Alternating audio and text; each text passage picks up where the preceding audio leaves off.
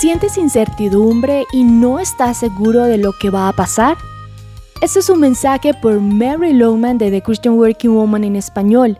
Y quizás enfrentas la pérdida de tu empleo o el trauma de encontrar otro trabajo o quizás tu matrimonio está en problemas y no estás seguro de lograrlo.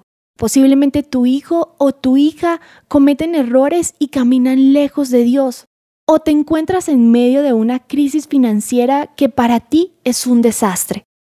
Se podría decir entonces que estás aguantando mientras todo está en espera. ¿Sabes? No solo es acerca de tus situaciones traumáticas, sino que casi a diario la vida parece llena de interminables situaciones donde sencillamente debemos esperar. Muchas veces las cosas no avanzan como deben y nos frustramos de solo aguantar la espera. Pensé que esta semana sería bueno hablar de esto porque siempre hay esperanza para todos mientras aguantamos la espera. Si debes pensar en alguien de la Biblia que tuvo que esperar, seguramente piensas en Job. Nadie tuvo que aguantar y esperar como Job, esperando que Dios actuara. En Job 6, él dice, ah, si Dios me concediera lo que pido, si Dios me otorgara lo que anhelo, ¿qué fuerzas me quedan para seguir esperando?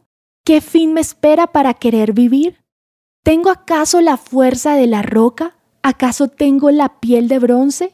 Y en el capítulo 7 continúa, recuerda, oh Dios, que mi vida es un suspiro, que ya no verán mis ojos la felicidad.